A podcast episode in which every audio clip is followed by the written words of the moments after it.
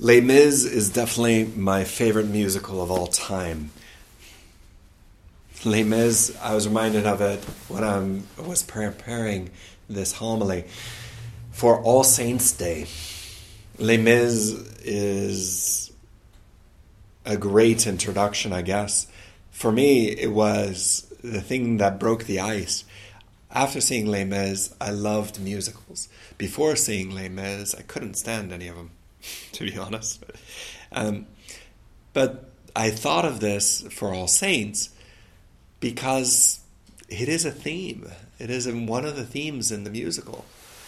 In the very end, all the saints, all those who are miserable and who uh, fought for what is good, right, and true, all those who stood up for love, they come marching in to receive Jean Valjean. Um, it's beautiful. And they, you hear them sing, Do you hear the people sing, Lost in the valley of the night? It is the music of the people who are climbing to the light. For the wretched uh, of the earth, this is the flame that never dies. They will live again in freedom in the garden of the Lord. They will walk behind the plowshares. They will put away the sword. The chain will be broken, and all men will have their reward. Will you join in our crusade? Will you be strong and stand with me? Somewhere beyond the barricade, is there a world you long to see? Do you hear the people sing? And it's so beautiful because it comes right at the right moment, right as Jean Valjean is passing away. And it really touched me quite a bit. It was one of those moments where my heart was opened up and it was a great release for me. Remember that uh, Jean Valjean was this man. I hope you've all seen the movie. I don't like the movies. I hope you've seen the musical, actually. The musical is so much better because it doesn't cut out any of the message. Um, but I hope that you know the story, and I'm not giving too many spoilers here. But Jean Valjean uh, was a man who was accused of something and put in prison. It was a minor thing. He had stolen some bread for people that desperately needed it. So already that was unjust. And he, gets out of prison, he's on parole, and he breaks parole. Um, and to make a long story short, he really fought to be a consolation in the midst of the world so that the miserable might find some peace and some joy. And there's this famous moment where um, Fantine, that's the name, uh, sings, I dreamed a dream of time gone by.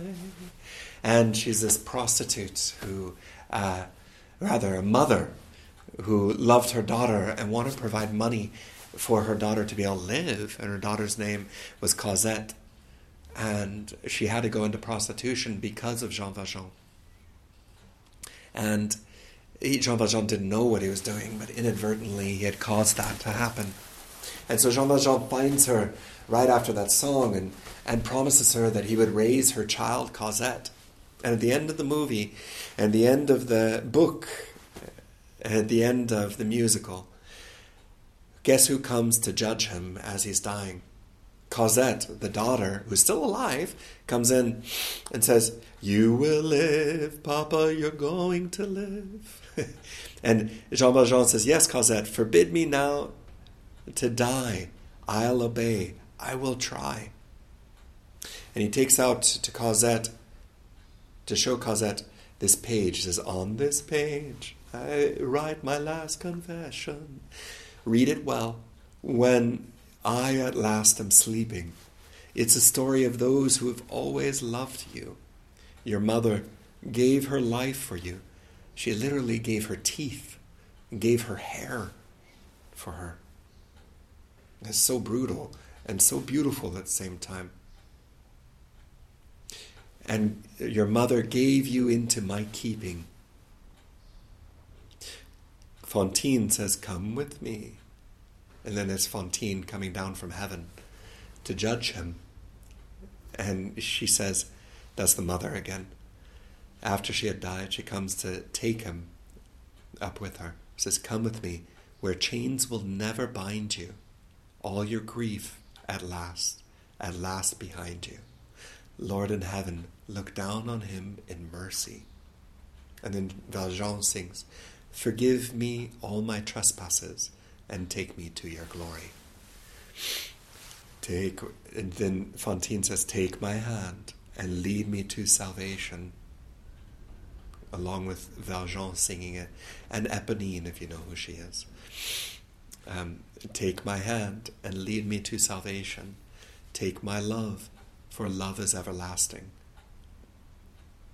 And Valjean sings, and remember the truth that once was spoken to love another person is to see the face of God.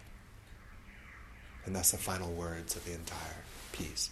To love another person is to see the face of God, as the soul of Jean Valjean is taken up after he had given his whole life for love. As his whole life was filled with so much beauty and so much meaning. Fantine takes his soul into the heart of God the Father. It's a beautiful musical. And it inspired me quite a bit in this homily because of that, those passages, those parts, rather. And I, in looking at the gospel of today, the gospel is the Beatitudes, and it lays it out for us this map. The Beatitudes are like a map. It's like the new Ten Commandments. It's this map on how to live a life like Valjean, how to live a life completely given, how to live a life of love how to live a life where I see the face of God in all my brothers. To love another person is to see the face of God. And at that moment, all the people come in saying, Do you hear the people sing? Lost in the valley of the night. When he says, uh, Blessed are the poor in spirit, he doesn't mean blessed are those that are ignorant or something like that. He means you find your blessedness or happiness. You will find that happiness when you do acts that are truly poor in spirit. We find it in the crucified one, where he doesn't hold on to anything. He gives up everything and lays it all out. We find it also in the life of Jean Valjean, when he gave up all he had, all the gold he had received, everything he was, for this little girl, Fantine sorry, Cosette. gives up everything for this little girl, Cosette. And he gives up everything for all the poor when he founds that factory. And he lives a life devoted. He is poor in spirit because he doesn't hold anything for himself and he lays everything out. Or, I mean, if we look at each of them, if we look at each of those, like if you say, Blessed are they who mourn, those who mourn, you find Christ saying that at the cross. He's, as he's going to the cross, he said, Don't mourn for me, weep rather for the sons of Jerusalem, for the sons of Israel. For if they treat the greenwood like this, what will happen when it's dry? You know? Let us weep for all those who don't know the love of God and don't know how powerful His Word is. And powerful His life is, the beauty of love. They shall be comforted. If we cry and weep for the souls of those miserable, you know, who aren't able to receive the consolation of love, they will be comforted your heart will be comforted. Blessed are the meek.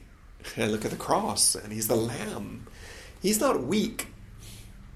He's not weak. Anyone that can carry that cross after being whipped so many times is not weak. But he's meek. He's like a lamb. He knows that love must have the last word. He knows he must remain vulnerable in order for love to be victorious. And so he goes forward carrying his cross. Think of Jean Valjean. He refuses to really fight. He refuses to go into that rebellion, at least. And what does he do? He carries, he carries the love of Cosette through the sewers in order to bring him to her. You know, he's not weak, he's strong. but he's meek and humble of heart. And he says, Those are meek will inherit all the land, the heavenly Jerusalem. Hunger and thirst for righteousness. Do you hunger and thirst for righteousness? Christ's final words were, I thirst. He thirsts that all souls might know you, Father. He, souls he thirsts that all souls might be comforted, that all the miserable might find their consolation in you, Heavenly Father. That's where you find blessedness. No, it's happy. You are happy if you do that. if you are poor in spirit, giving your whole life for others, you are happy. You find happiness in the action. You find action in the doing. You find happiness in the state of being where we're giving of ourselves. It's like if we love so much that we weep over the sin over our sins and the sins of others, then at the same moment it's funny because we are receiving our reward and we have this consolation that God is love already in our hearts. Blessed are the clean of heart, they will see God. I think of Mother Teresa, Mother Teresa, who sees the face of God in all souls, in all the poor. Or at the end of Les Mis, where they're saying, um, He who loves his brother sees the face of God. Love another person is to see the face of God. You have to have a purity of heart, a purity of love, where you're searching to and desiring to give all that you are. And so I hope that maps something out and gives an image for you to live off, because it is beautiful holiness. It is something to strive for, to live for. It's not something to put to the side. It's not something to say for tomorrow. You'll have wasted your life. To love and to give is everything. To be vulnerable, to be meek, to be humble of heart, to be poor in spirit. Hunger and thirst for righteousness. Every single one of those Beatitudes. Being able to be persecuted for the sake of righteousness. It's so beautiful to be able to give ourselves for something. It makes it all worth it. Don't waste your life in waiting.